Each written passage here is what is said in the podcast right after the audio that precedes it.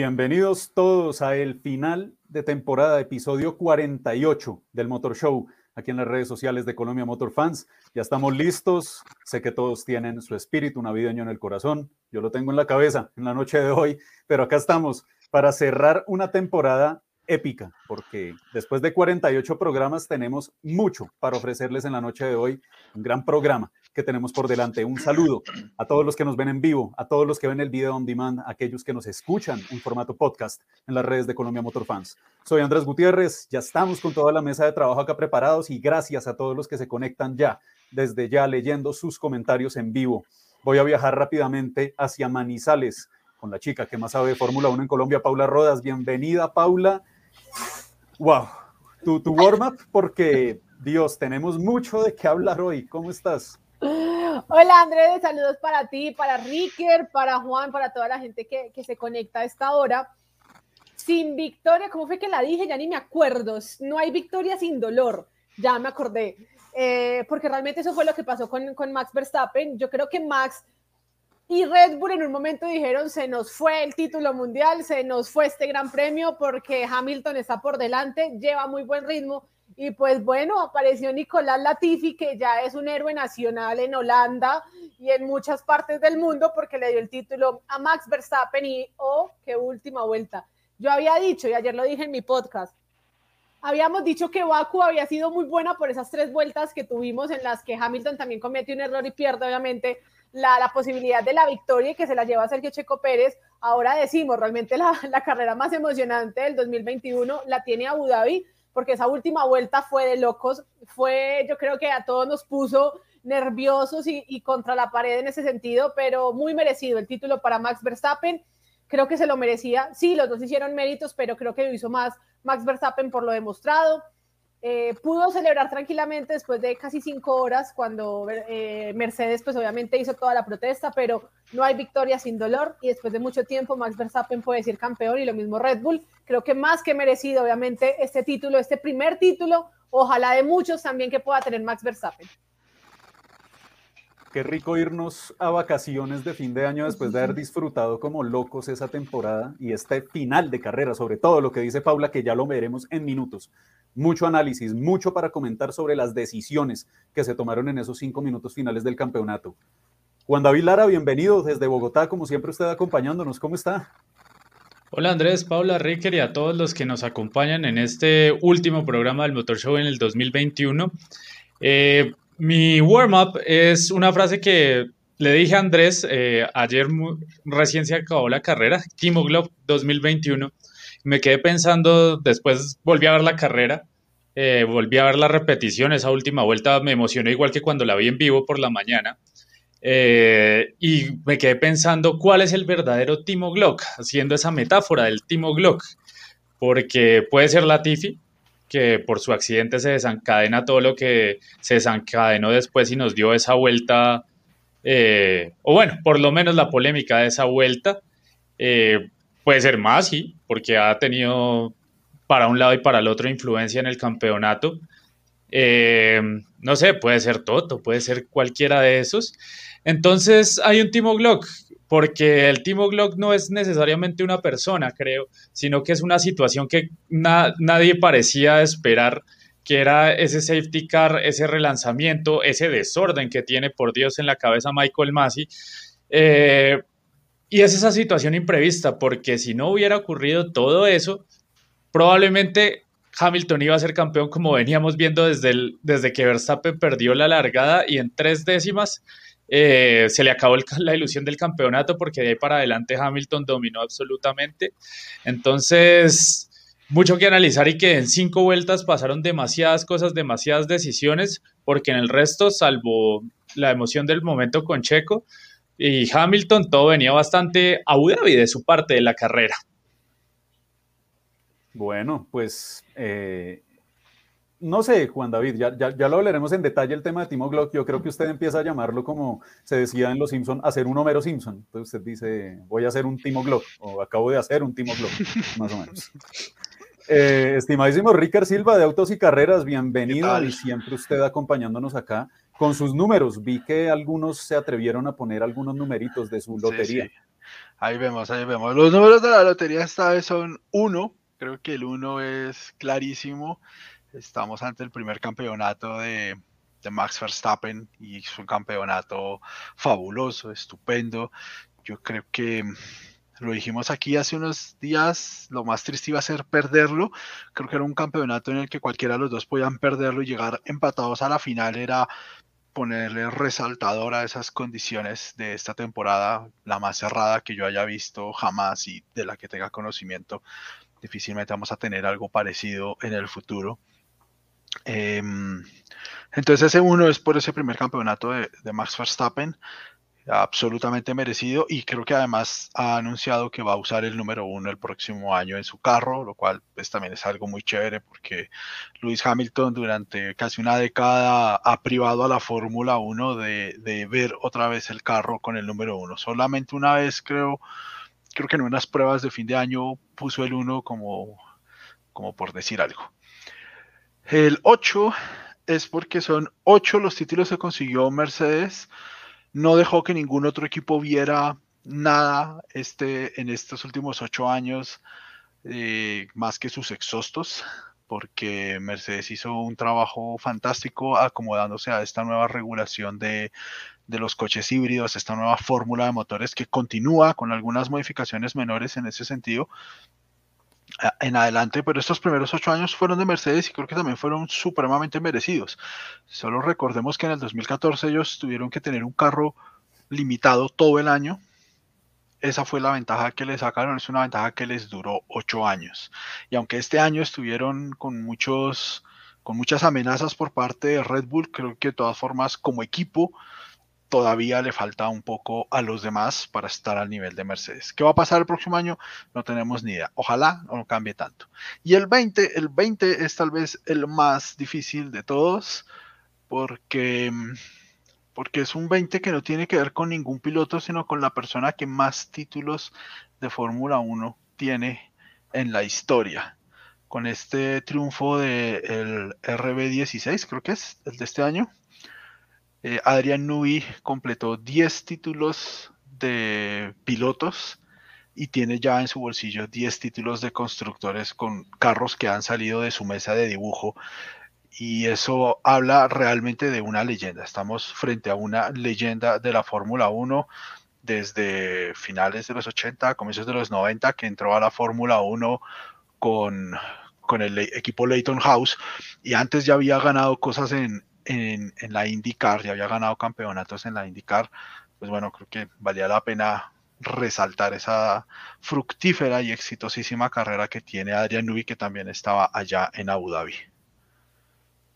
No hay duda de eso, Ricker. Un datazo, además, el que usted nos comparte de Adrian Newey, que es una de esas personas que, más allá de la imagen de Christian Horner, más allá del propio ímpetu de Max Verstappen, pues es también un baluarte, ¿no? Y es una pieza fundamental en los logros de la casa austríaca. Por allí, por supuesto, también va mi warm-up antes de meternos de lleno con todo el debate. ¿Quién de ustedes o quién de nosotros, porque me incluyo, pensaba a inicios de este año, hace 11 meses, que íbamos a tener una temporada tan atrapante como esta? Veníamos quizás de la temporada más dominante de Lewis Hamilton de Mercedes en la era turbo híbrida. Ya lo decía Ricker, ocho títulos consecutivos acaba de sumar Mercedes, pero cambios mínimos en la reglamentación técnica para este año, previendo además todo lo ocurrido por la pandemia mundial del COVID-19, hicieron que Red Bull emergiera como una fuerza de la que primero se pensaba, bueno, va a animar las carreras, pero pues, Mercedes debería poderse llevar el título con comodidad. Pero no, se transformó en una fuerza imparable que además cautivó a todos los fanáticos, a los especialistas, a los expilotos, a los periodistas que inclusive viven en el PADO año tras año en este mundial. La conclusión es que nosotros fuimos por cobre en esta temporada de Fórmula 1 y encontramos oro, porque encontramos oro puro en esta temporada de Fórmula 1, porque solo podemos tener agradecimiento por este deporte maravilloso que es el Campeonato Mundial del Automovilismo. Nunca jamás permitan que les digan que este deporte no es de pasiones, que la Fórmula 1 y que el automovilismo en general no es un deporte de emociones, porque ayer, en ese domingo épico en Abu Dhabi, las vimos todas todas, absolutamente todas las emociones las vimos resumidas en esas dos horas de intensa batalla que culminaron con un campeonato apasionante, atrapante, épico, sensacional.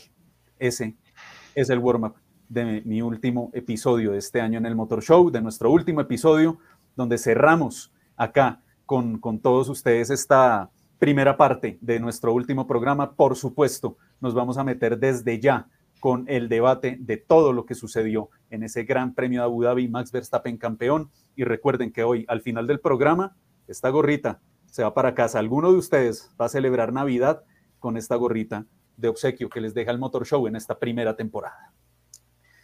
Paula, voy contigo porque no solo tú eras la, persona más eh, que más impulsaba a Luis Hamilton, siempre has sido fanática y, tú siempre lo has mostrado así, pero ¿cómo resumir todo ese, todo ese aluvión de emociones que tuvimos durante esas dos horas de carrera? ¿Cómo, cómo poder definir eso?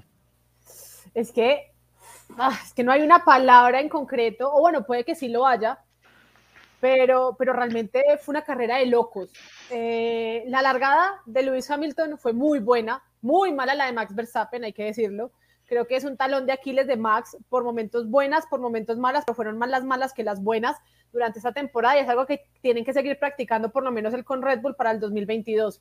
Pero creo que la largada del momento en que Hamilton toma la punta, hay ese primer eh, choque ahí entre ellos, yo dije, esto va a ser más que emocionante, sí, luego se puso algo tedioso, pero creo que pasó mucho por las estrategias.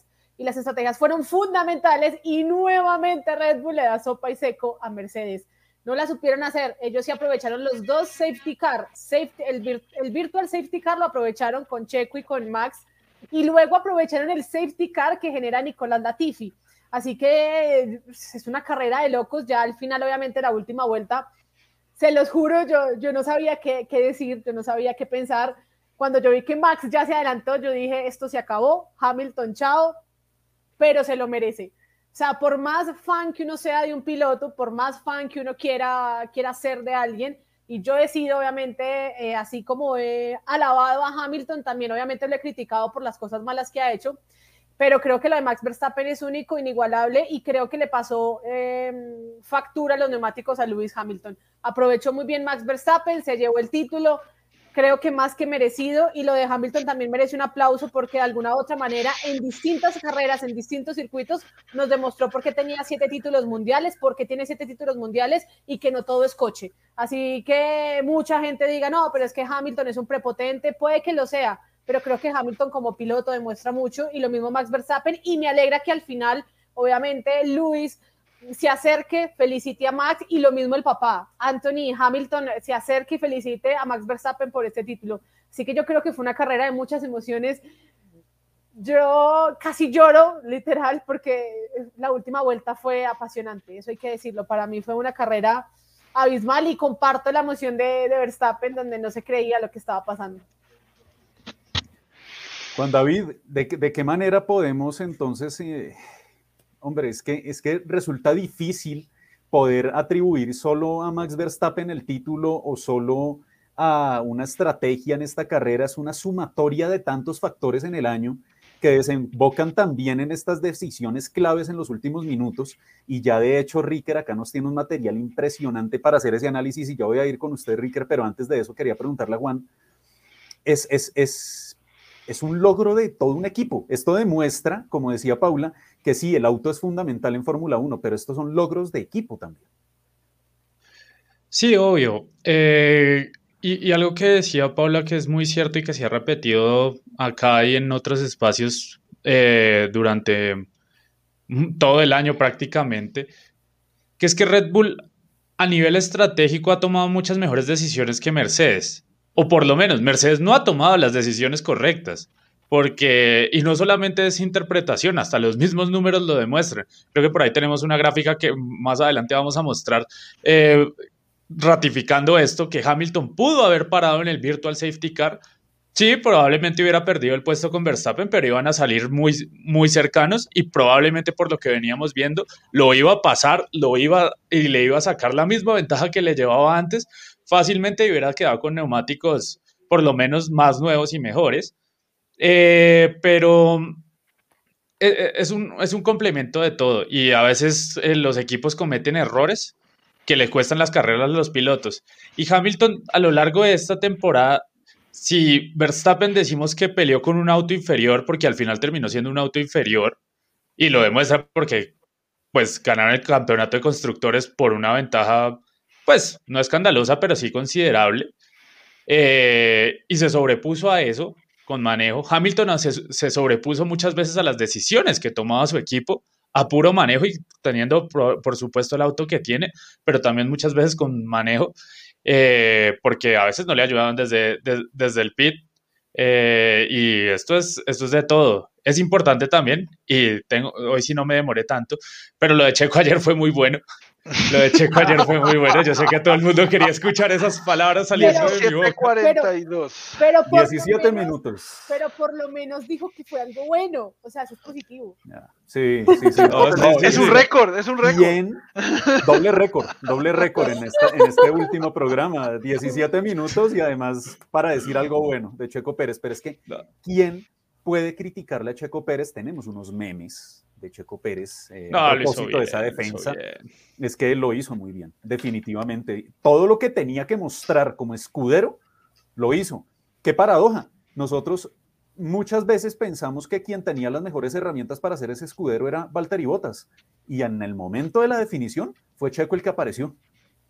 Y a, pesar de que al, al, final si uno lo ve, o sea, ya viéndolo con el diario del lunes, esa acción igualmente, o sea, fue bastante útil en el momento, y, todos pensamos que iba a ser clave, pero al final se terminó diluyendo principalmente porque Verstappen igual no le estaba, o sea, estaba perdiendo mucho más tiempo con Hamilton. O sea, la, la, acción, o sea, por más de que haya sido importante para reducir toda la cantidad de segundos que redujeron, al final terminaba siendo intrascendente porque igual Max siguió perdiendo tiempo. Entonces, pero, pero igual, o sea, por lo menos hacerla y, y lograr eh, aguantar y, a Hamilton y que Verstappen lograra recuperar esos 6, 8 segundos, eh, esta vez Checo al fin hizo el trabajo, en alguna tenía que hacerlo. Bendito sea. Me dan barrada que, me dan barrada que terminó abandonando. Me dan barrada que terminó abandonando porque mal, mal, mal, se merecía, se merecía, merecía ese podio. Merecía ese podio sin lugar a dudas. Oh, Ricker. muy, estratégico. Pero otro, otro dato ahí curioso, no sé si más adelante lo vamos a tocar, lo de Carlos Sainz. Eh, creo que hay que destacar lo de Carlos Sainz. Es el único piloto que terminó todas las carreras en esta temporada. El único piloto que terminó, el único que no abandonó. Así que muy importante lo de Carlos Sainz. Y pilas, porque parece ser el líder de Ferrari, porque este año terminó mucho mejor que Charles Leclerc. Campanazo el mejor para porque es el mejor del resto, tal cual como dice Juan. El mejor del resto. Sí, y ahí hizo Ferrari. Ricker, Ricker, expláyese, explique en serio, sientes en la palabra, usted nos tiene además. Yo voy a pasar diciendo que es cierto que Checo hizo un gran trabajo, estuvo muy deslucido en toda la temporada, hizo un gran trabajo deteniendo a Hamilton, pero si lo hubiera detenido un poquitico más, un segundo, un segundo y medio más, a lo mejor Hamilton habría sido campeón. ya, ya. ¿Qué más okay, quieren? Ok, bueno, usted nos tiene que explicar otra cosa porque gracias a, la labor que usted hace en Autos y Carreras, usted nos compartió un video que hace mucho el análisis del momento clave, del momento determinante de este campeonato del mundo, que son esos minutos cruciales en la definición del safety car tras el accidente de Nicolás Latifi a cinco giros del final. No sé si quiere que pongamos el video o primero quiere explicarlo. Pongámoslo y, y, hagamos como hacen unos tipos en televisión. Yo le digo para ahí. Si se puede o, no. El, análisis, el, el, video. El análisis. Ponga el video y le vamos dando pausa. Ya lo, ya lo, trato, ya lo voy poniendo acá. Es Regáleme entonces un segundo, vaya explicando mientras. Dando, dando, el intro, a mí me parece que hay muchos temas, vamos a tratar de evacuarlos todos, pero en cuanto a la dirección de carrera... Sonó como profesor. No. va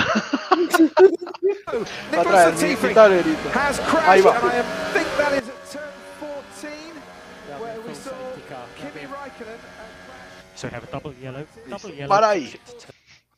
Para ahí. Como profesor, literal. Como profesor. La, gente que ve este programa letal sabe la referencia. Sí, señor, la, sé, muy bien. La sé muy no, parece que uno estuviera exponiendo y él, y como profesor dijera, para ahí. Para ahí. Yo creo que aquí fue que se definió el campeonato. No importa lo que haya hecho Masi, no importa si usted cree que está comprado por Red Bull o por, o por Mercedes. Yo creo que si uno se pone a mirar todo lo que dicen las redes sociales, pues cada cinco minutos le entra a él un cheque de Red Bull y a los cinco minutos uno de Mercedes y así. Es el tipo de estar forrado en plata.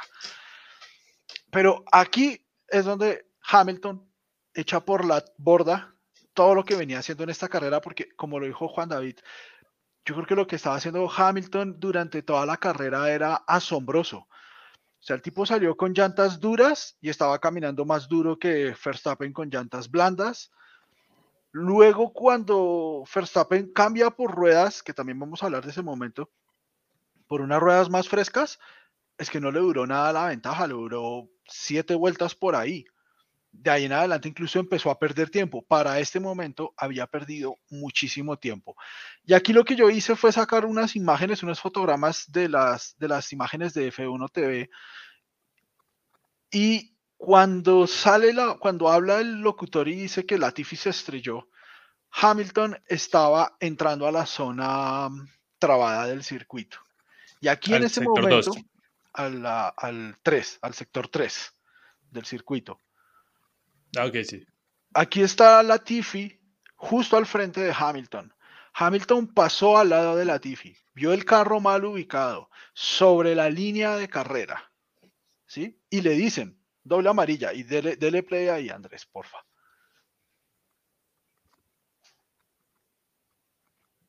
Producción. Ahí ya está. Permítame un segundo. Ok.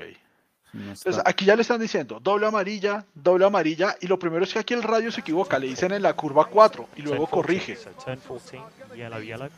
Ah, ok, sí.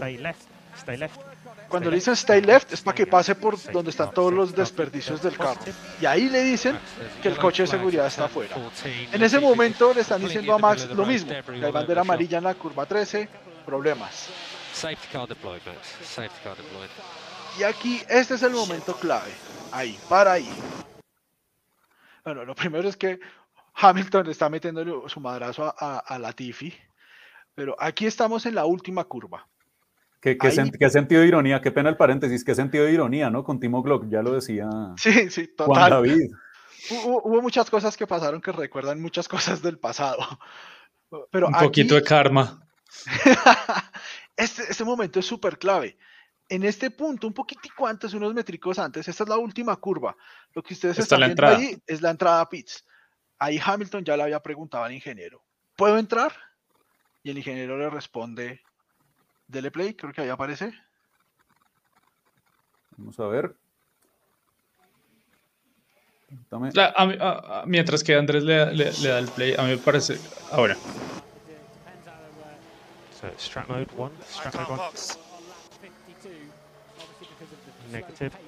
la decisión fundamental. Sí, ahí, para ahí. La decisión fundamental. Ahí, ahí, ahí perdieron todo. Y hay una cosa muy extraña. Un poco antes, durante la carrera, hay un audio que a mí me pareció, yo, yo no, no me acordé para hablar de eso en mi podcast, pero unos, unos minutos antes, el ingeniero le pregunta a Hamilton, eh, Hamilton, si llega a ver un, un, safety car, ¿con cuáles llantas te gustaría salir? Y Hamilton le dijo, con cualquiera me siento bien. ¿Por qué le pregunta eso unos minutos antes? Y cuando está el safety car, es como, como si eso nunca hubiera pasado. En este punto, cuando Hamilton pasa por el vértice de esa curva, tiene 19 segundos y medio. Ahí le puede dar play. Espérame, antes de, antes de, que, antes de que sigamos. Ahí, en ese momento, haciendo, ya que todo el mundo ha tratado de explicar es la, definición de la Fórmula 1 con, con fútbol por algún motivo, Ahí es cuando a Mercedes le entró más miedo por perder, el miedo de perder, más que, que pensar en cómo ganar. Ahí es cuando están al minuto 90 y meten 10 defensas y se cuelgan del parque. Tal cual. Las paradas en esta pista en safety car eran de 14 segundos. Y aquí llaman a, a Verstappen 20 segundos después de que pasó por ahí Hamilton para cambiar ruedas. Ahí llega Hamilton detrás del safety, car, ahí ya la carrera estaba echada a perder. Y, voy a decir por qué estaba echada a perder. Hay muchas cosas. La gente dice que es que de pronto terminaba en la carrera detrás del safety car. Pasó Me va a pasar lo que, lo, que iba a decir Lando. lo que dijo Lando. Por el show no lo iban a terminar en safety car. Total. Es que, no puede pasar, o sea. Si no, o sea, dijo que no, que no iba a hacer eso, que quería que la carrera terminara corriendo. O sea, lo que estuvo muy raro fue que no cayera la bandera roja. ¿Sabe, ¿sabe por qué? Porque si hubieran sacado la bandera roja, para Hamilton y cambia las llantas. y después dicen... Eh, no tenían un argumento tan sólido para sacar la roja. Acuérdense que cuando la sacan en Bakú, que tienen que hacer el reinicio, es porque quedó cualquier cantidad de restos por toda la pista. O sea, había unas condiciones de seguridad que ni siquiera les permitía andar por el circuito, cosa que acá no pasó. o sea, eso hubiera levantado más polémica. Sí, claro, hubiera levantado polémica. Yo creo que todas las decisiones de más iban a levantar polémica. Ahora, vean, vean, lo, que, lo, que, deja, lo que dice Felipe Gutiérrez, y estamos leyéndolos a todos, gracias, y, quiero destacar este comentario de Felipe. ¿Primó el espectáculo a lo reglamentario? No creo, yo no creo, yo no creo que haya primado realmente el espectáculo a lo reglamentario. Es que sabe, cuál es la, la, la embarrada de más y puntualmente? Primero decir que no y después decir que sí blanco y negro. o sea, realmente, si les dice, si en el momento en que les dice, si en el momento en que les dice, no, no pueden adelantar los carros, eh, o sea, los rezagados no pueden adelantar, en ese momento dice, los rezagados pasen, yo creo que no había ni tanta polémica ahí. O sea, porque el... Total. Total. O sea, ya, ya, ya. Lavada de manos, eso es lo que dice, ya los, ya los pasaron. Y fue dos vueltas antes del relanzamiento, entonces hubieran alcanzado a llegar otra vez los autos y todo bien. Y no hubiéramos tenido ese, digamos, ese brecho. Pero es que Masi es Michael, papito. Piensa. Michael, Michael, Michael es la embarrada. Y también ahí entran muchas cosas y es que la Fórmula 1 jamás ha sabido qué hacer con un safety car en pista. Ellos han querido reinventarse el safety car por no prender su barraco televisor un fin de semana para ver una carrera de IndyCar o de NASCAR. Entonces no tienen ni idea qué es lo que hace un safety car en pista ni cómo se debe manejar eso. Esas cosas como por ejemplo que, que cuando la carrera se suspende, se suspende todo menos el trabajo sobre el carro, es también pues una ridiculez de la Fórmula 1. Pero al margen de eso, al margen de que más se haya dicho que no iban a pasar y luego que sí, que no haya puesto la bandera roja. Entró en pánico, más entró en pánico. Sea, al margen de todo eso, Hamilton pierde el campeonato por no entrar a pits. Si entra a pits, era muy probable que saliera incluso por delante de Verstappen. Era muy probable incluso que si entraba a pits, Verstappen tenía que entrar a pits porque no podía quedarse en pista con lo que se había visto a lo largo de toda la carrera con unas llantas más usadas que las de Hamilton. Entonces, yo creo que lo más probable en ese punto en el que todo era incertidumbre era que ambos debían parar a pits. Y con ambos parando a pits, Hamilton tenía un carro Salía adelante. Superior, y, Checo estaba muy lejos. Muy superior. Checo, Checo ahí ya no era un factor. Checo no era factor, de ninguna manera. No, no, no. O sea, incluso si Verstappen salía por delante de Hamilton, lo que había demostrado Hamilton era que el carro le daba para pasarlo en esa última vuelta a Verstappen. De hecho, casi lo Verstappen hubiera salido. Sí, sí, lo pudo defender muy bien. Lo defendió bien y de hecho, cuando lo volvió a atacar en, en la recta, casi lo pasa. O sea, que cuando Max lo iba un poquito cerrando hacia la derecha, que casi lo, casi lo alcanza a pasar con esos neumáticos súper usados. Entonces, con unas llantas nuevas, probablemente le hubiera alcanzado para, para eso. Seguramente le habría alcanzado. O sea, la decisión de Mercedes le cuesta el campeonato a, a, a, Hamilton, más allá de lo del Latifi. Por eso es que el tipo Glock es simbólico. Sí, exacto. Y por eso, y por eso es que les digo que si, si, si Checo lo hubiera detenido un segundo más, ese segundo a lo mejor hubiera hecho que el ingeniero no dudara. Es que Hamilton le pregunta, ¿puedo entrar a pits? Y pasa demasiado tiempo antes de que, diga negativo. Yo, yo creo que, que, de alguna manera con esto quiero volver a traer a Paula al debate, con, porque Mercedes no se confió, no hubo un exceso de confianza por parte de Mercedes por parte del estratega de Hamilton, de James Bowles, eh, respecto a cómo tenían que gestionar ese final de carrera, porque ya se ha demostrado en el pasado que esas acciones rápidas en safety car, en virtual safety car, son las que pueden derivar en, esos grandes dividendos. Fíjense que no solo fue Max Verstappen quien termina ganando el campeonato del mundo, fue la dupla de Alfa Tauri también, que se tragaron literalmente a Valtteri Bottas y terminan Yuki Tsunoda cuarto, cobro por ventanilla, que yo siempre apoyé a Yuki Tsunoda, terminó cuarto con su mejor final del año. Carrera. Y Pierre Gasly. Y Pierre Gasly. la dupla de Alfa Tauri que no tenía posibilidades también aprovecha esa, ese safety car y cobra por ventanilla un gran resultado. Paula. Sí, es que, es que mira que yo creo que hay que destacar varios resultados de este gran premio. Primero, obviamente, lo de Alfa Tauri, de la mano de Sunoda, que yo creo que ya se acopló. Yo creo que ya el próximo año vamos a ver un Sunoda que ya está un poco más confiado, que ya sabe lo que es un coche de Fórmula 1, que ya puede mostrar un poco más. Y creo que hay mucha expectativa todavía con el Pierre Gasly. Creo que indiscutiblemente también una de las mejores temporadas de él. Creo que sigue elevando su nivel, sigue demostrando. Ojalá futuro se le brinde la posibilidad de tener un mejor coche. No sé si vaya a ser Red Bull, la verdad, yo no, no, yo de él no busco ya Red Bull, buscaría otra escudería, aunque también la veo bastante compleja por lo que vienen detrás de ellos muchos pilotos jóvenes que van a buscar de alguna otra manera ingresar a la máxima categoría. Pero creo que cobro por ventanilla de esos dos. También hay que hablar, eh, obviamente, de Carlos Sainz, que hizo un buen papel que ya se los venía diciendo, pero también quiero resaltar lo de Alpine lo de Fernando Alonso y Esteban Ocon terminaron también en ese top 10 y creo que vinieron en una leve mejoría en las últimas carreras y creo que Alpine silenciosamente logró podiums con Ocon, casi logra la semana pasada nuevamente con Ocon y, logró poner nuevamente en podium, valga la redundancia, a Fernando Alonso. Así que yo creo que hay varias por analizar. Ganó. Eh, claro, además que... Ganó, no se sabe cómo, pero ganó Alpine. Pero ganó. Para mí, para mí la revelación del año fue Esteban con el piloto revelación del año para mí. Total, y creo que... ¿No hay que ser rookie? no necesariamente, Esteban Ocon estaba con un pie fuera del Mundial. Después de todo los dos fuera, realmente. Estuvo sentado igual que nosotros viéndolo por la tele. Exactamente, o sea, eso, a eso me refiero. Le, le, tiraron un cable, una nueva oportunidad con Alpine y la transformó en una victoria y en unos resultados consistentes y, fructíferos a la luz del auto que tenía. O sea, tal cual como dice Juan, ganaron una carrera cuando nadie se lo esperaba.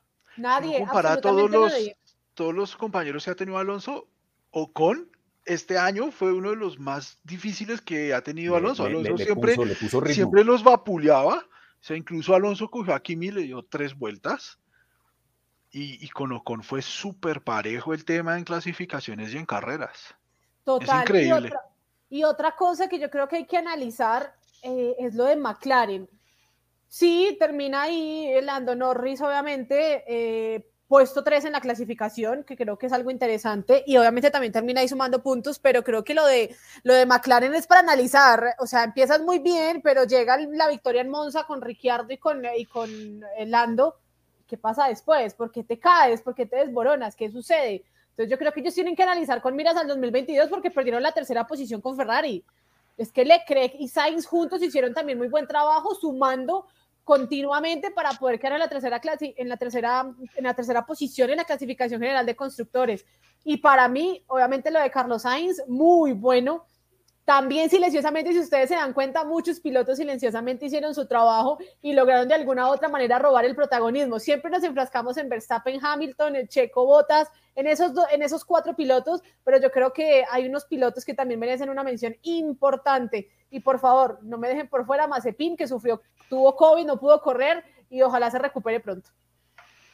Es que, es que pasó de todo, pasó de todo, pero yo no, no quiero dejar pasar el tema Checo Pérez sin mostrar una joya que encontró el señor Juan David Lara hoy en la tarde, porque la televisión holandesa le rindió una disculpa al pueblo mexicano y una dedicación a Checo Pérez y a México. Impresionante. Escuchemos esto rápidamente. Queridos amigos de México, eh, acá les habla Bo desde Holanda. En nombre del pueblo de holandés les digo muchas gracias. Esperamos entenderte de ustedes con ustedes. Nuevamente disculpa por la escena de Arjen Robben. Eh, vamos a compensar esa falta como no lo sé aún, pero se lo prometo.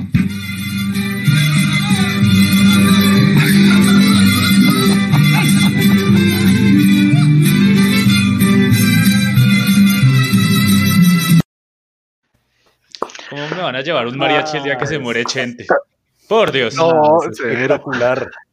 Es espectacular. No podía dejar pasar que habláramos de Checo sin mostrar esta joya que, que, tuvo la televisión holandesa, o neerlandesa, como se dice, mejor dicho. A ver, eh, volviendo, volviendo, a, los otros, a los otros pilotos, yo, yo coincido totalmente con lo que dice Paula y además lo de Carlos Sainz es que es plantarle cara al piloto que estaba llamado a ser el, el, el uno natural en Ferrari, a Charles Leclerc, que hizo carrera con ellos desde la escuela de pilotos.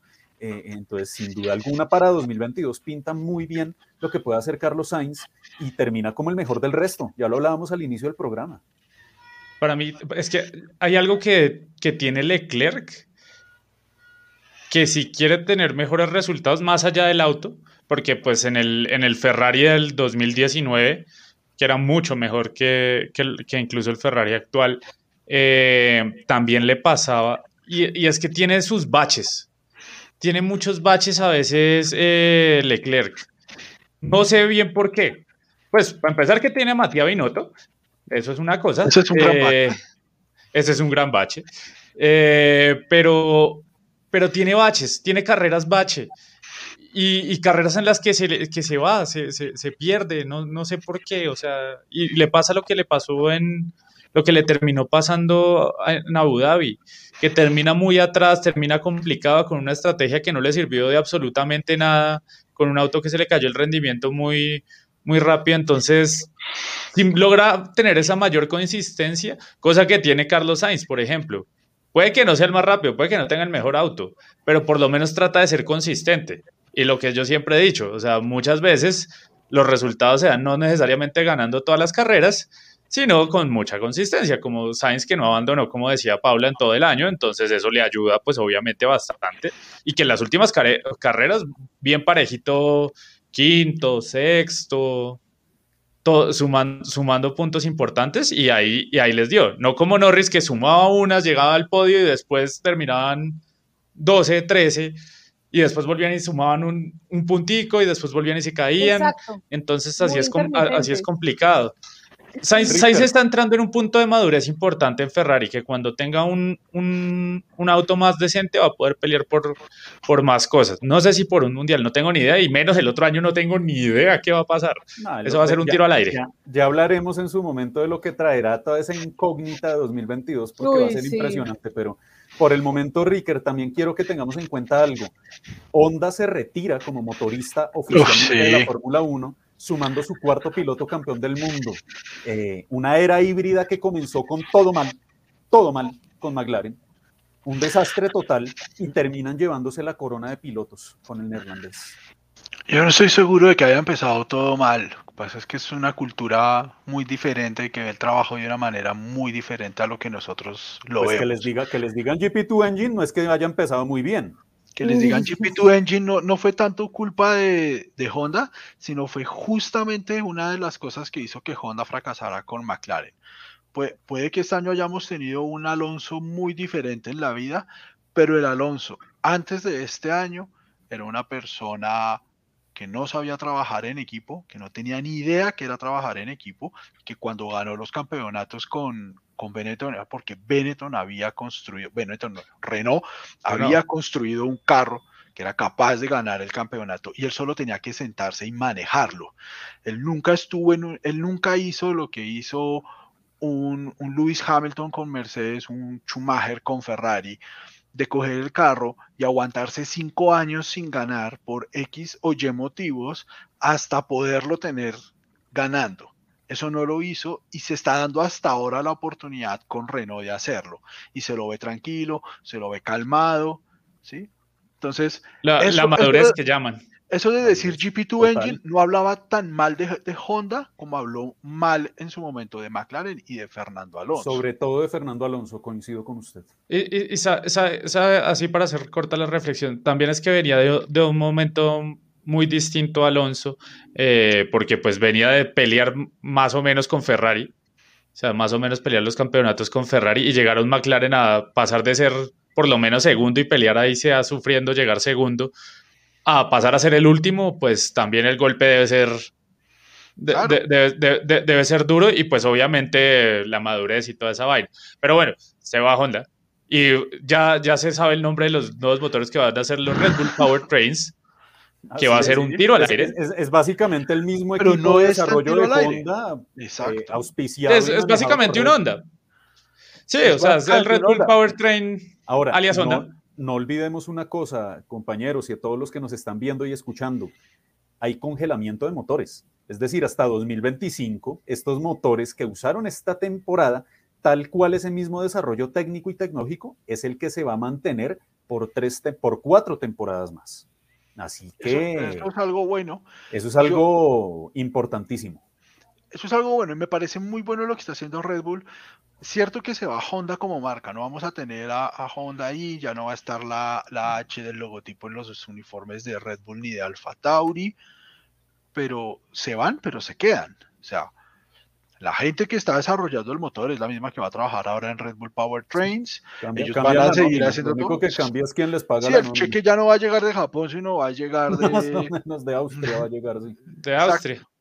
Entonces, ahí yo creo que es una muy buena jugada de, Red Bull, porque en algún momento podía creerse que corría el mismo peligro que corrió Williams en el 97, cuando dejan los motores Renault y le pasan los planos a una empresa por ahí que los los marcaba como Mechachrome o Supertech, y pues esos sí eran unos motores que no tenían ni cerca la calidad que pudo haber tenido Renault.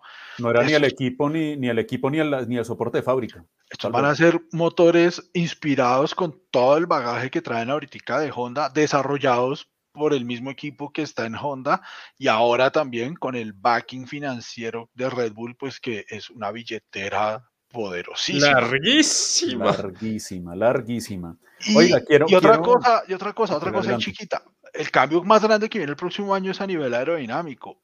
Y tienen a un 20 veces campeón del mundo diseñando carros ahí en las mismas toldas. Quiero, quiero, quiero que tenemos un tema importante todavía para hablar que tiene que ver con Mercedes, pero estaba leyendo las preguntas y lo que nos está escribiendo el público y me quedo con esta de Camilo Rodríguez. ¿Se acuerdan de la defensa de Alonso a Hamilton en el Gran Premio de Hungría, que a la postre le ayuda a Esteban Ocon a ganar la carrera? ¿Cuál defensa creen ustedes que fue mejor? Uy, no me acuerdo de la de Alonso.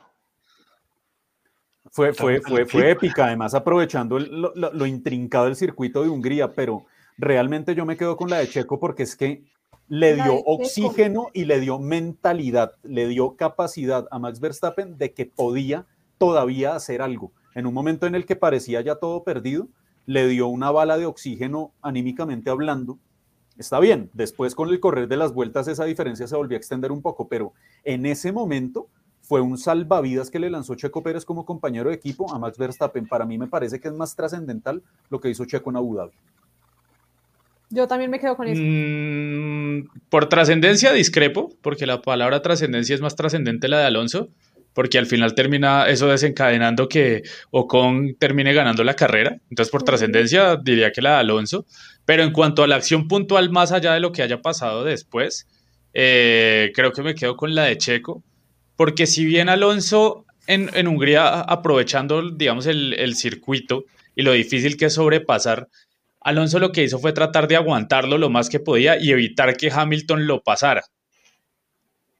Checo lo que hizo, sabía que Hamilton lo iba a pasar, pero porque se podía defender lo que podía, pero lo logró volver a atacar, lo volvió a atacar, lo volvió a pasar y lo empezó a complicar.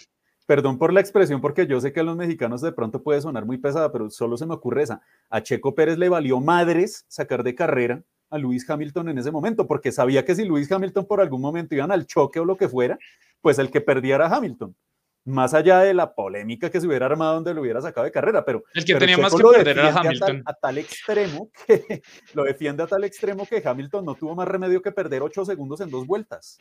Pero más allá de eso, ah, más allá de eso, yo creo que es la, la capacidad de que con esos neumáticos aún más gastados y rojos, lograr aguantarlo y que aunque lo pasó, lucharle y volverlo a recuperar para seguirlo sacando, porque Hamilton yo creo que inicialmente dijo, bueno, listo, va a ser complicado adelantarlo. Y cuando lo pase, simplemente, pues, chao, te vi. Pero el tipo se quedó ahí presionándolo y lo presionó y lo presionó. Y eso le cala más duro, digamos, que, que, a Hamilton, más allá de lo que lo haya podido aguantar por delante. Eh, si no es ese, es ese momento clave. Por eso es que me, me parece como más, o sea, me parece un poco mejor la de Checo en esta Y sí, oye, sí, el último programa del año yo llegué solo flores a Checo. O sea, chente, chente papá. Otra cosa buena de la de Checo es que esa estrategia, esa estrategia la, aplicaron en muchas carreras y nunca Checo pudo detener por tanto tiempo a Hamilton. O sea, siempre que Hamilton le caía a Checo, Checo ya estaba. Era la de siempre. O sea, lo pasa y chao. Sí, lo pasaba y ya. Bueno, es más, en esta lo pasó y yo dije otra vez, lo mismo de siempre. Y después vuelve a emparejársele y, le saca la ventaja. Y dije, no, ¿qué está haciendo este man? Ah, la verdad, me pareció buena. No recuerdo mucho la de Alonso, pero yo creo que me quedaría igual con, la de Checo. Creo que, creo que se, se, despercudió porque venía, venía también de una racha de carreras en las que a duras penas se, se sabía que estaba corriendo, sí. No corrió la pasada. No corrió la pasada, tal cual. Ahora, eh, Paula, quiero, quiero también ponerte a ti también en este, en este tema porque tenemos que tocar algo que es delicado y es que Mercedes sigue peleando por todos los medios y eso incluye el escritorio. Quiero poner un par de imágenes. Una, eh, lo que ha mostrado en parte la prensa británica. Por favor. Hamilton Amigos, se robaron las Malvinas, se robaron las Malvinas y me vienen a protestar por un campeonato de Fórmula 1, pero por favor. Además, porque sabemos cómo es la prensa británica, o sea, si hay alguien más incendiario en este momento, o sea, aparte de la española, es la británica. Entonces es increíble que digan todo lo que están diciendo de sí, y la verdad, yo ya veo hasta, hasta bobada, no quiero decir otra palabra, de Mercedes, o sea, ya dejen que Max Verstappen celebre tranquilo, por favor. O sea, además, yo la verdad siento que no hubo nada ilegal. O sea, la verdad siento que no hubo nada ilegal. Eh, no sé si uno vuelve y mira videos o algo así, logra ver algo, pero entre lo que pude ver, para mí no hay nada ilegal. Además, creo que nunca le quitó la posición a, Hamilton, eh, Max Verstappen. Entonces, yo no sé qué piensa, obviamente, Mercedes. No sé también qué piense Lewis Hamilton, aunque por ahí vi unas declaraciones que decía que había un complot en el Gran Premio de Abu Dhabi. Creería que no. Eh, Latifi no creo que se haya estrellado por ir gracias al Espíritu Santo y dijo, oh, voy a ayudar a Max Verstappen. No, se estrelló y punto. ¿Y qué ah. pasó? Lo que pasó, pues bueno. Latifi es cliente de Mercedes. Corría con un Williams. Además, o sea, además, o sea, o sea, amigos, si hubiera sido, no, sé, un no Alfa Tauri. Fundamento alguno, no tiene fundamento alguno. Entre otras cosas, eh, la cantidad de, de, de, odio de mensajes que ha recibido eh, Nicolás Latifi en redes sociales le tocó borrar todo. o sea, imagínense si eso le hubiera pasado a Timo Glock, si, si en 2008 hubiéramos tenido ese impacto de redes sociales que tenemos hoy. Pero, a ver, para, para retomar el tema de Mercedes, ¿qué, ¿qué, sucede? ¿Cuál es la línea del tiempo en este momento? Estamos en horas claves, en horas fundamentales, porque ese post que sube Mercedes en su cuenta de Instagram es la solicitud formal de que ellos van a apelar la decisión de los comisarios. Recordemos que... En 96 horas Exactamente. hasta el jueves, máximo hasta el jueves. Máximo hasta el jueves para iniciar el proceso de apelación. Así que de aquí al jueves se tendrá que ver qué sucede. Eh, es cierto, todo el mundo ya da por campeón a Max Verstappen porque pues creo que, creo que no quedan dudas, pero, pero mientras... yo le respondía hoy a alguien en apelación, Sería, sería muy, muy injusto de alguna u otra manera que Max perdiera el título en el escritorio. O sea, la verdad no, no quiero que eso pase. O sea, la verdad no quiero que eso pase. Imagínate Hamilton, ocho veces campeón del mundo y lo logró en el escritorio. O sea, no, ahí tocaría hacer como en el tenis. O sea, no sé si Hamilton estará, no sé si Hamilton estará muy contento de eso. O sea, no, creo. Además, porque Hamilton y el papá fueron, felicitaron. Creo que pues trataron de no ponerse a, a lo que pasó. Ya después fue que Toto Wolf y todos emprendieron pues que el tema legal y que van a ir a protestar y toda esa cuestión. Inclusive Josh Russell salió y dijo que era inaceptable lo que había visto en esa última Pero es británico, o sea, por Dios. Pero además es el nuevo piloto de Mercedes, o sea, es apenas natural que, levante la mano. Y Papi Wolf está bravo, ¿cómo voy a salir a felicitar a Max Verstappen? O sea, Total, pero, no, eso, eso, no iba a pasar. Sí lo hizo Lando, Lando sí, lo, felicitó y eso que McLaren también tiene motor Mercedes y Lando hizo su labor de felicitarlo en redes sociales. Lo pero es que, eh, a ver lo, lo, que yo le respondía a alguien hoy en, en, redes sociales que me preguntaba lo de Mercedes por Twitter, yo le decía, es que es un papelón donde lleguen a cambiar la decisión. O sea, lo de Mercedes es vergonzoso, porque ya, o sea, ya, ya, listo, ya protestaron lo que podían protestar y ya les dijeron que no. Pero entonces, entonces, ¿qué quería Mercedes? Que les dejaran todos los coleros ahí de escudo y que no fuera a pelear Red Bull después por eso. Ojo, ojo, porque si el resultado hubiese sido al revés, si dejan a los coleros, reinicia el safety car. Era más polémico en una eso. vuelta, en una vuelta, posiblemente Max Verstappen aún con esos neumáticos no lograría superar seis autos para pasar a Hamilton y ser campeón. Recordemos que habían cuatro, eh, cuatro coleros, Cinco. eh, Cinco, cinco, cinco. coleros entre Verstappen y, y- y Hamilton antes de ese reinicio. Hubiera protestado Red Bull, es decir, es una herramienta que los dos equipos sabía con la que podían echar mano ante cualquier situación, entre otras cosas porque la inconsistencia en las decisiones de los comisarios de pista ayudó a eso, también llevó a que, tuvieran que echar mano de esa herramienta. Eh, no sería la primera vez que una carrera importante se define en los tribunales. Recordemos a Suzuka en el año 89, a Ayrton Senna le revocan la licencia, la superlicencia, a, a un par de semanas de arrancar la temporada 90 se la reinstauran, o sea, fue un tema político terrible con, con, el, con el papá de Juan David, de Jean-Marie Balestre. Entonces, eh, o sea, es una, una, una, una situación realmente complicada, no mentira, no es el papá de Juan David, pero, pero va, va para allá, va para allá Juan David. Eh, No, señor. Oh, no, señor, no, señor. ahora, hay otra, Pobre pero digno. hay otra, hay otra situación que se dio, y está Ricker se va a acordar, Indy 500 del año 81, en una decisión súper polémica en los pits, Alan Senior le gana la carrera a Mario Andretti. Después la, la decisión es reversada. Mario Andretti fue campeón de la Indy 500 del año 81 por seis meses y después de un proceso de apelación del equipo de Alan Ser Senior, le terminan revirtiendo la decisión. Seis meses después de haberse corrido la carrera, se la, se la decretan como ganador a Alan Senior. Le quitaron la segunda victoria en Indy 500 a Mario Andretti. Entonces, ese tipo de cosas, con un abogado, con un proceso judicial bien Que estructurado, lo tienen. ojito, que lo tienen, porque como decía Felipe López acá y recién pongo el, pongo el comentario acá nuevamente, es un abogado que ha ganado muchos litigios deportivos, así que Y Cuidado. con Mercedes, y con Mercedes ha ganado muchos, por eso Mercedes lo tiene y pilas, porque cuidado. es que, es que usted no, se- no, es que yo no me quiero imaginar dónde eso pase, donde realmente Mercedes logre ganar, o sea, salga victorioso de eso. Ay, no, sería un papelón terrible, o sea, qué ridículo, uy, no. No, por eso, por eso digo, en ese punto tendrán que hacer lo que se hace en el tenis. o Vuelvan a correr. No, no la van a repetir. O sea, no. No, no, no, no. no, o sea- O sea, re- Yo- yo no realmente, creo, no donde, donde el campeonato lo decían en un escritorio o en un tribunal, realmente eso es matar la categoría. Total. es más- Y se- la se- se categoría. tiran toda la buena imagen que O sea, construyeron era menos, o sea, yo que el- hace ocho días yo, yo remarqué mucho que no quería que esto fuera un papelón, que ojalá no terminara en papelón, pero era menos papelón si se estrellaban es- e- este par en la primera curva a que lo termine ganando uno en el escritorio. Sí, Ni es siquiera en un escritorio, en un tribunal. O sea, por Dios, o sea, si, si van a terminar haciendo eso. No, no, no. Se- de verdad, eso ya es, es. es insólito, porque es que Sí. ahora, ahora hablan de robo, pero cuando los benefician ahí sí. O sea, esto es. La culpa siempre es del árbitro.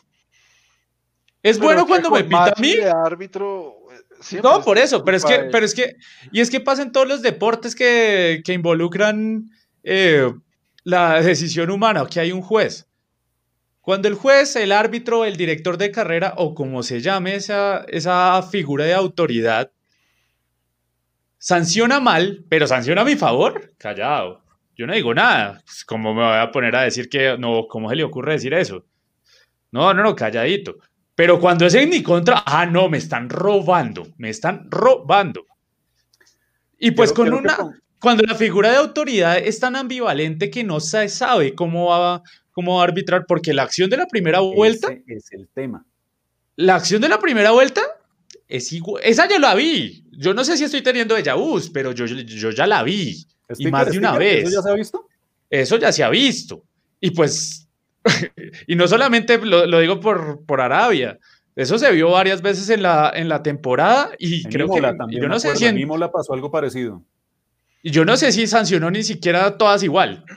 Es que en Imola justamente el safety car le favoreció a Hamilton porque Hamilton pudo recuperar la vuelta perdida, llegar a la parte trasera del pelotón y en las creo que siete vueltas que, que faltaban logró Pasó pasar a todo el de, u- mundo. de último en el pelotón y llegó segundo en esa carrera.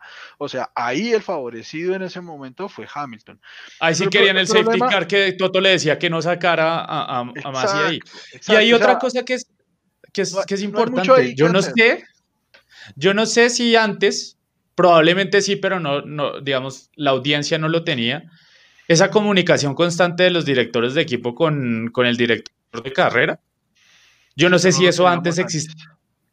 o sea, por lo menos no lo escuchábamos nosotros, pero yo no sé si eso existía. an- pero seguramente sí estaba, seguramente sí, eso- Claro, eso siempre ha estado esa estaba. comunicación. De hecho, de hecho, Pero no sé si video tan, ¿Tan oiga, ¿no? ¿Cómo me va a pitar eso? O sea, es que esto Charlie parecen los no jugadores de fútbol creo. protestándole al árbitro. No creo que hubiese sido tan vehemente con Charlie Whiting, por la figura de autoridad que representaba Charlie Whiting. Pero quiero, es que quiero más poner se le dejó video- sacar esto de las manos. Se sacó esto de las poner manos. ese video comparativo de, de la reacción en esa última vuelta de Toto Wolff y de Christian Horner, porque no, nos da esa perspectiva de, de todo lo que se estaba jugando y además es una muestra pasional en un minuto y medio de lo que significa Fórmula 1.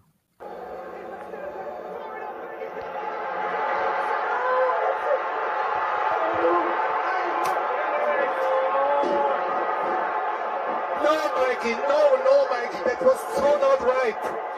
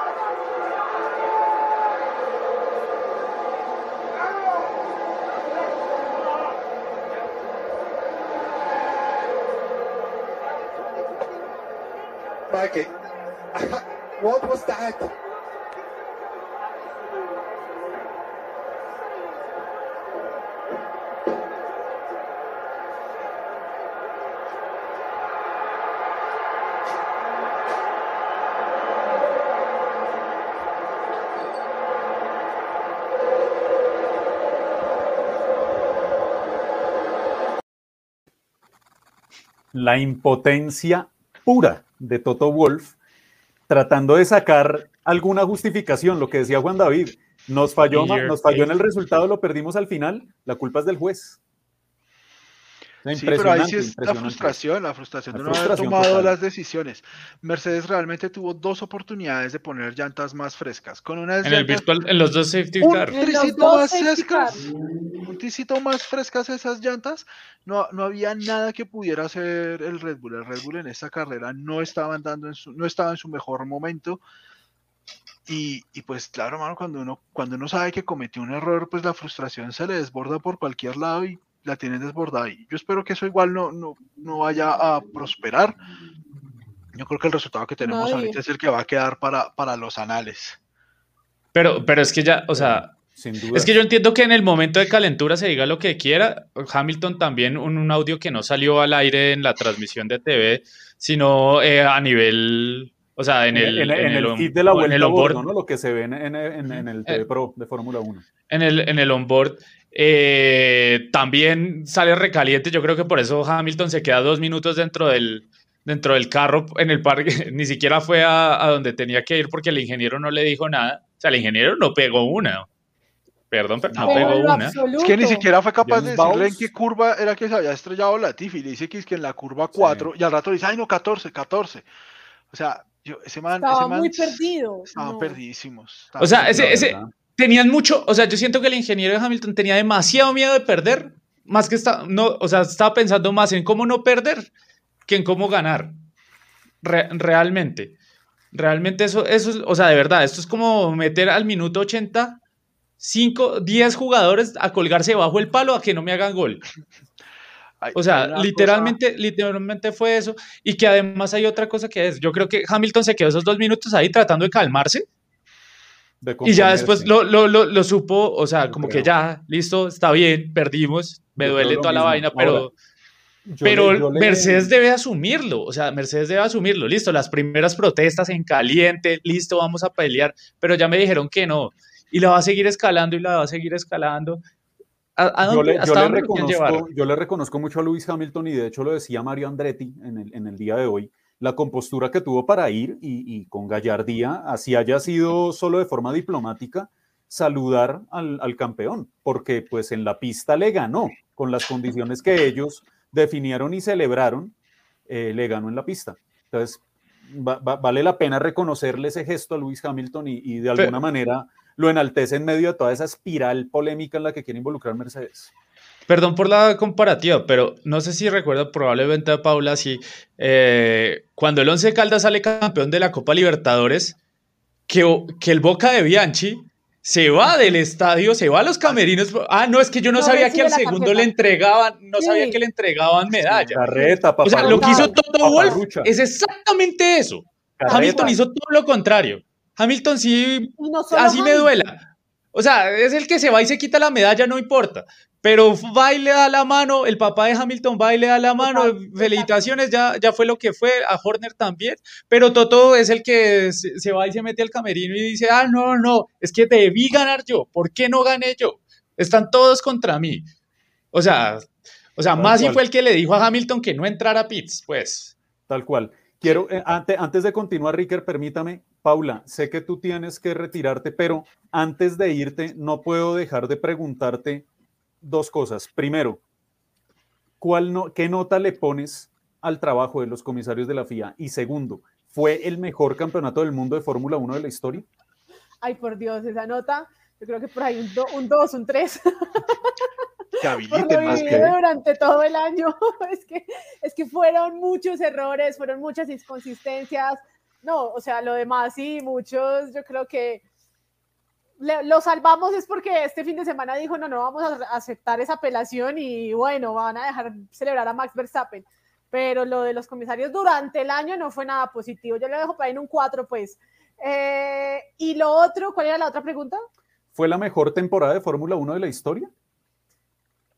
Ah, de la historia o de los ult- yo diría que los De tu historia. años.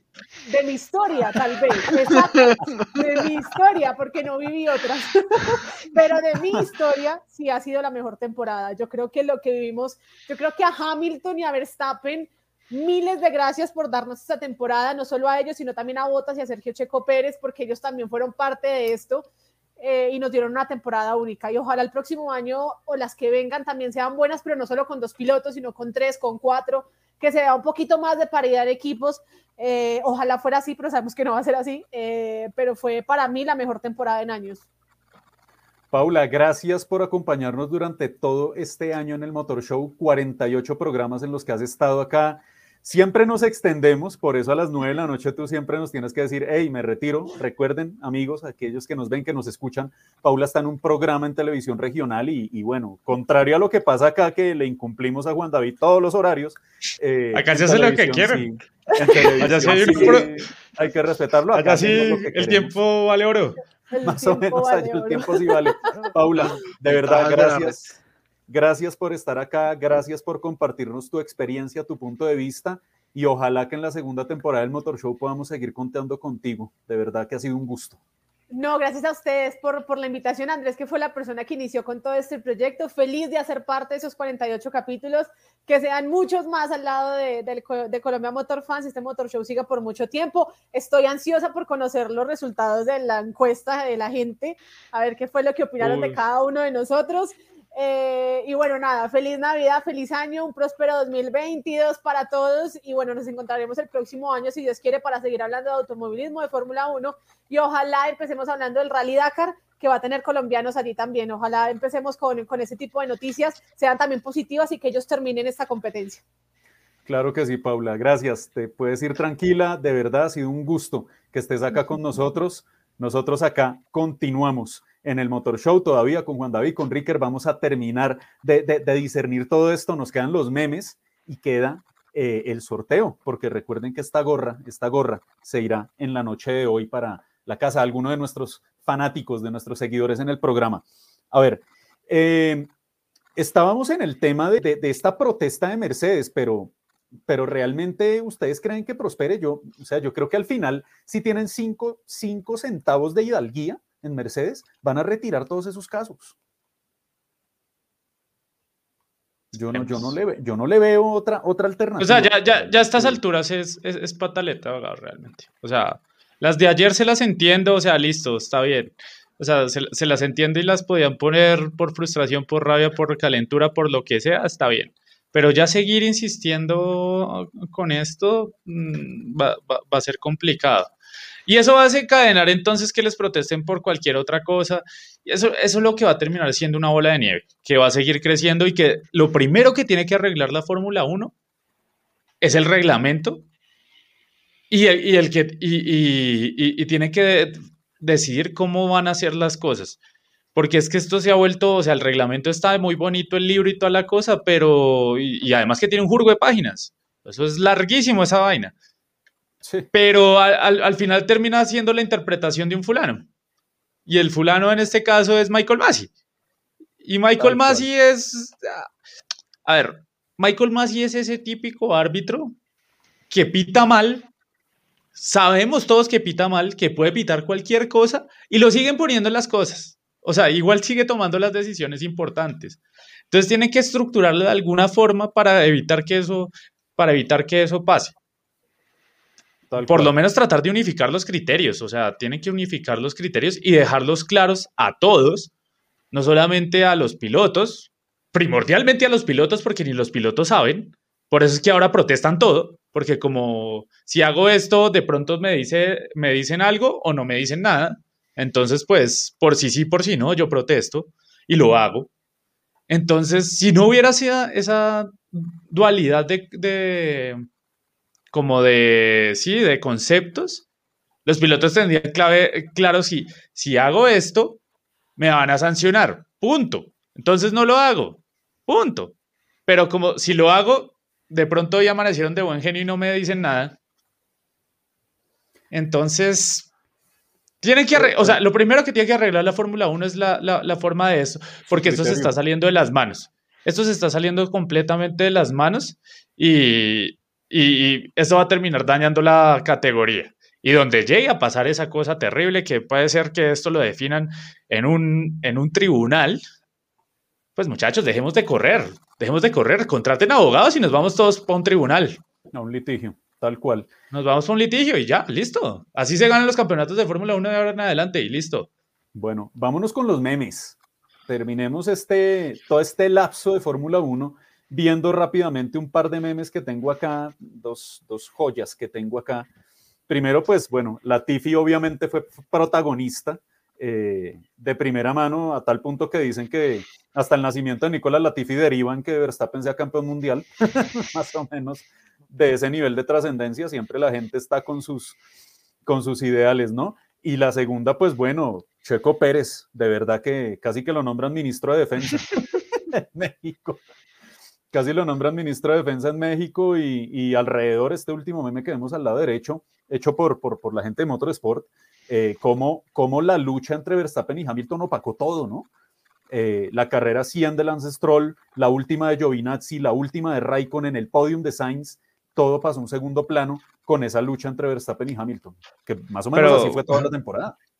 Chéveres las publicaciones de, de Giovinazzi que llegó, llegó todo sonriente con, con una pinta ahí, pues normalita, una camiseta y, uno- y una bermuda y eso, llegó así sonriendo y después se tomó la misma foto pero de espalda saliendo ya de la pista en, en su despedida. Ah, Lance Stroll, eh, Lance sí, opacado por él solito. Eso sí es que... Nada, nada, nada, pero nada. Igual que Aston Martin en general, pero, Sí, pero Sí, nada. Se, le- se les fue la copia del Mercedes Rosa, como le apodó Juan David el año pasado, y, y- y se les fue todo. No, no, nada, nada, nada, no, no tenían absolutamente nada. Bueno, señores, dos últimas preguntas rápidas, las mismas que le hice a Paula. La calificación al personal de comisarios de la FIA. Ricker, No, pues lo que toca es que vuelvan a presentar el examen para ver si se les da alguna calificación, que acá no merecen nada, ni siquiera que uno pierda tiempo. Creo que la Fórmula 1, estoy de acuerdo con Juan David Lara, tiene que hacer, yo en ese punto creo que tiene que hacer dos cosas. Uno, no puede haber decisiones de procedimientos de safety car que en el reglamento digan que son a discreción del director de carrera. O sea, ahí ya por ese lado empezamos mal. Si el reglamento dice eso, hay que cambiar el reglamento y ojalá se pueda cambiar antes de febrero, pero ca- cada, cambio del reglamento se demora como un año porque tiene que pasar por el Consejo Mundial y yo no sé qué más bo- bobadas que se inventan. Y segundo, hay que sacar a, a, a Masi, punto. O sea, la Fórmula 1 no se puede arriesgar a tener otra temporada con, con ese tipo de problemas de, de dirección de carrera. Es, es inconcebible que Masi esté ahí. O sea, a Irvine lo votó de Ferrari, Jan Todt por mucho menos. Y es el mismo que debería tomar la decisión de decirle a Masi antes, antes de que lo cambien a Jan Todt. Masi, eh, gracias, muy amable. Y tráigase a, a cualquier otra persona. Sí, y organicen David. eso bien.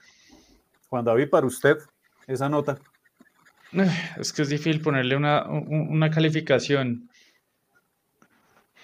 Yo le pondría por ahí un 4, realmente porque han tomado, es que el problema es- ha sido que han tomado decisiones buenas y malas, pero uno nunca sabe cuándo van a tomar cada una de esas. Y, y lo que a mí particularmente me molesta más allá de, de, pues, o sea, obviamente no tener claros los criterios y eso, pero pero como que, que el protagonismo de todo esto sea Michael Massey, o sea, por Dios. O sea, yo no recuerdo en la, ay sí, esto con Charlie no pasaba, porque uno no hablaba de Charlie Whiting. Uno No, hablaba de lo que pasaba, lo uno pas- hablaba de lo que pasaba ahí, o sea, de lo que pasaba en la pista, de lo- los pilotos, todo eso. Obvio, habían polémicas y todo lo que quiera, pero uno no pasaba cada carrera hablando era de Michael Massey. Eh, qué cosa tan harta. O sea, un- uno se da cuenta que, o sea, que el árbitro, juez, director de carrera, como se llama en el deporte que ustedes, que ustedes les guste o quieran coger como ejemplo, es malo cuando uno habla más del tipo que de los que, que de los que compiten.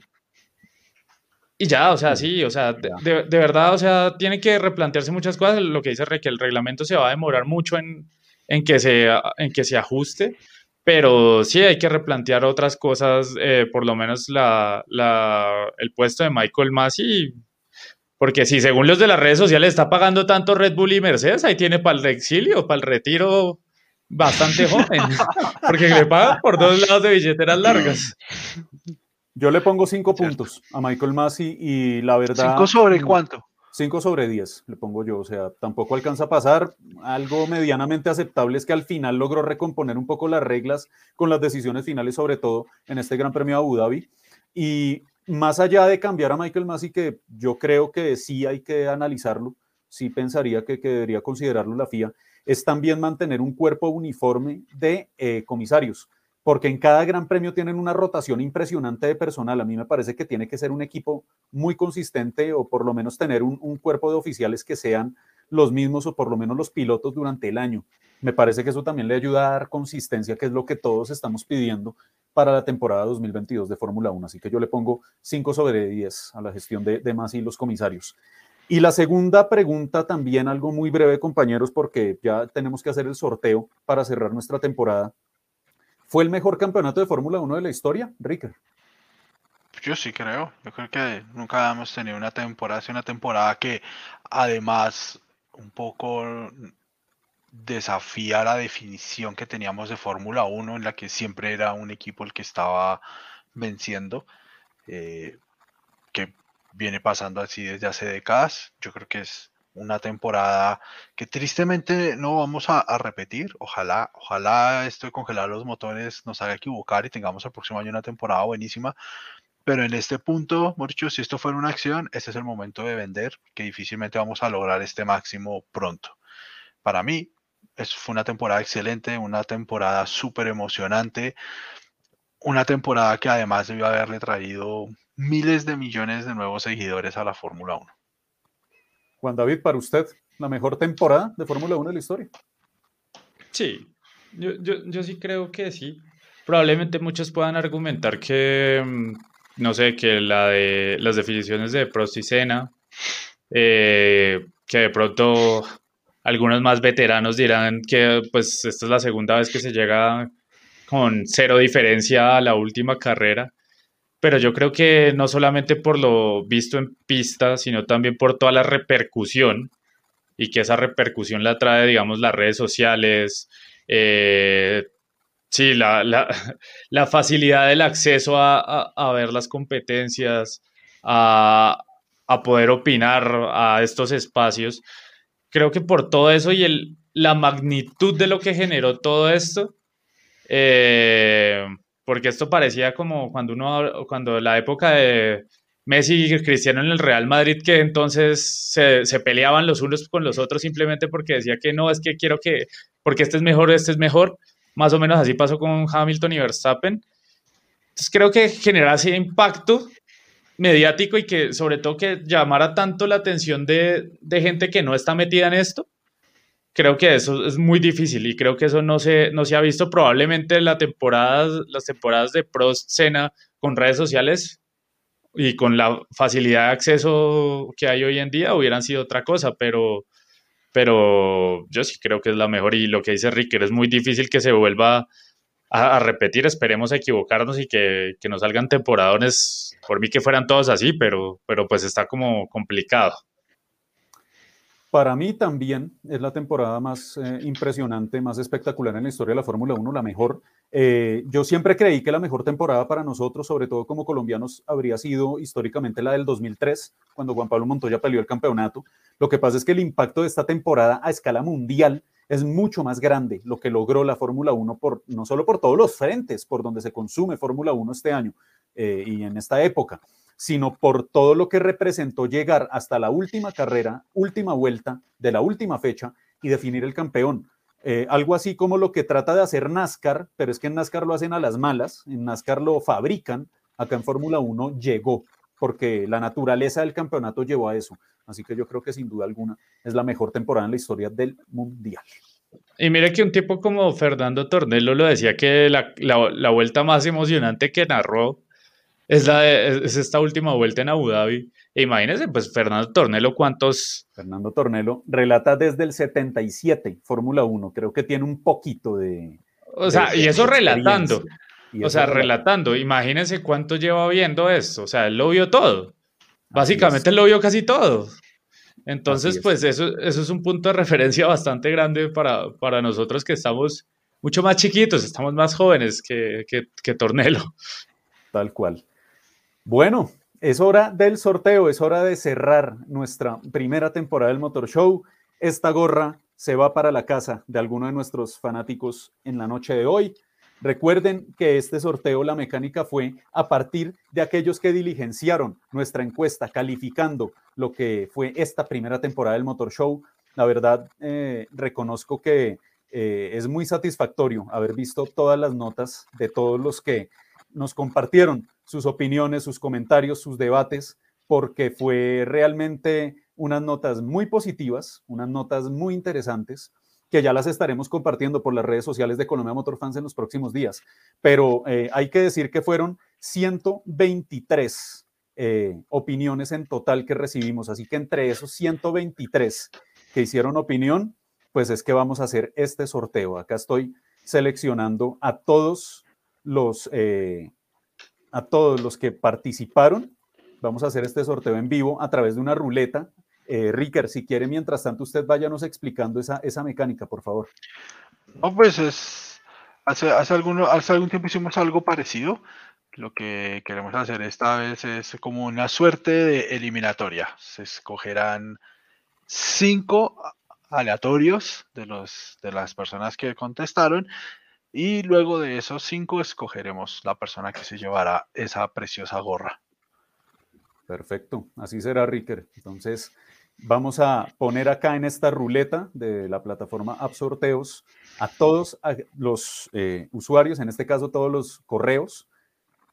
Aquí ya están pegados todos los 124 correos, lo pueden ver. Así que de esta lista vamos a girar la ruleta cinco veces y de esos cinco va, a ser esa final, esa definición. Clasifican, de clasifican. El ganador. Entonces, aquí ya está. ¿Tiene que estar listo. conectado el ganador viendo el programa? Pues yo creo que es, es, complicado, pero pues igual lo estaremos contactando a través de correo electrónico. Yo no creo que, que, que haya, que haya problema con eso, Juan David. Igual 123 que estuvieron, eh, ojalá hubieran estado acá acompañándonos todos. Así que empezamos con el primer giro. Vamos a ver quién queda. Sí, conste, voy a anotar para que no se nos olviden los, los, los nombres. Igual ahí quedan registrados. Ahí quedan registrados en los resultados, pero está perfecto, Juan David. Alejandro Suárez, 23, 20 32 002. Es el primero. Alejandro Suárez y un poco de números que no alcancé a anotar. Ajá. No escribo tan rápido. Perdón. Tranquilo. Camilo.0691, el segundo clasificado. Camilo.0691.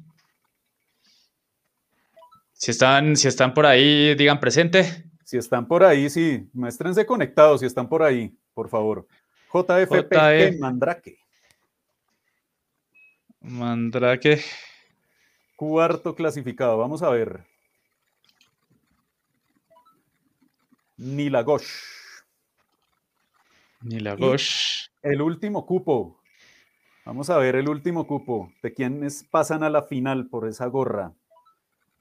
Sergio González P88.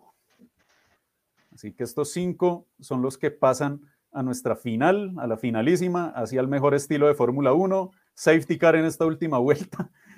Y viene la definición. Aquí sí es en el primer giro de la ruleta. El que salga es el ganador. ¿Vale? Pues aquí ya Entonces, el, el- el- el que sale, el de estos cinco, entonces repetimos. Alejandro Suárez, Camilo 0691, JFPG Mandrake, Nilagosh y Sergio González P88. O sea, vamos a girar la ruleta y se la lleva, se la lleva la, la- la gorra de, de Montoya. ¿Quién es? Y si nos van a demandar, vayan y busquen el abogado de Mercedes. Por favor. Nilagosh. Nilagosh es el ganador. Se lleva la gorra. Nilagosh. está. Nilagosh es el que Nilagosh. se lleva la gorra. Vamos a ver de dónde es este estimado Nilagosh. Ya lo vamos a ir contactando también por correo electrónico. Eh, y gracias, de verdad, gracias a todos porque nos dieron unas respuestas espectaculares a- a- a- al programa, comentarios, opiniones honestas, que era lo que estábamos buscando. Nos dieron palo, nos elogiaron, me dieron, calificaron duro a mí, a todos, la verdad, pero realmente ha sido una temporada sensacional, 48 programas, hemos estado 48 semanas del año acá acompañándolos y es el momento también de nosotros de tomarnos nuestras vacaciones, así que realmente ha sido un gusto estar con ustedes, Juan David, Ricker, al igual que lo dije con Paula, y les dejo estos minutos finales a ustedes para que cierren y, y nos den su despedida. Juan David. Bueno, no, eh, muchas gracias a todos, eh, Andrés, por, por eh, la iniciativa de este, de este proyecto del, del Motor Show. y a todos por acompañarnos, por de verdad, por sus opiniones. Créanme que las vamos a leer absolutamente todas. y pues vamos a, a- tomarlas en cuenta.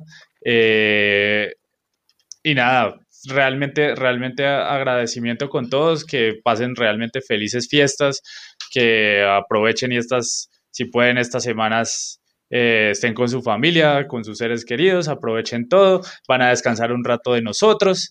Yo sé que se van a aburrir los lunes, pero escríbanos por Twitter, de pronto por ahí hablamos, por ahí les respondemos. Sigan las redes sociales de, de- de Colombia Motor Fans. Y, y nada, realmente esperemos que lo que traiga el 2022 en cuanto a Motorsport sea muy bueno, sea muy interesante, sea muy chévere como lo que ha tenido, lo que ha dejado este año. Y, y nada, aprovechen esta, esta semanita si no tienen nada que hacer, ahí hay varios, varios, varios libros interesantes para leer de la historia del deporte motor, el de Adrian Nube que se ha mencionado bastante en este, en este Librazo. programa es muy bueno, muy bueno para leer, aprovechen y, y lean, aprendan un poquito de, de- de todas, nosotros también lo, lo hacemos y, y pues nada, muchas gracias, un abrazo virtual a todos ustedes que siempre han estado ahí conectados de- al otro lado de la pantalla.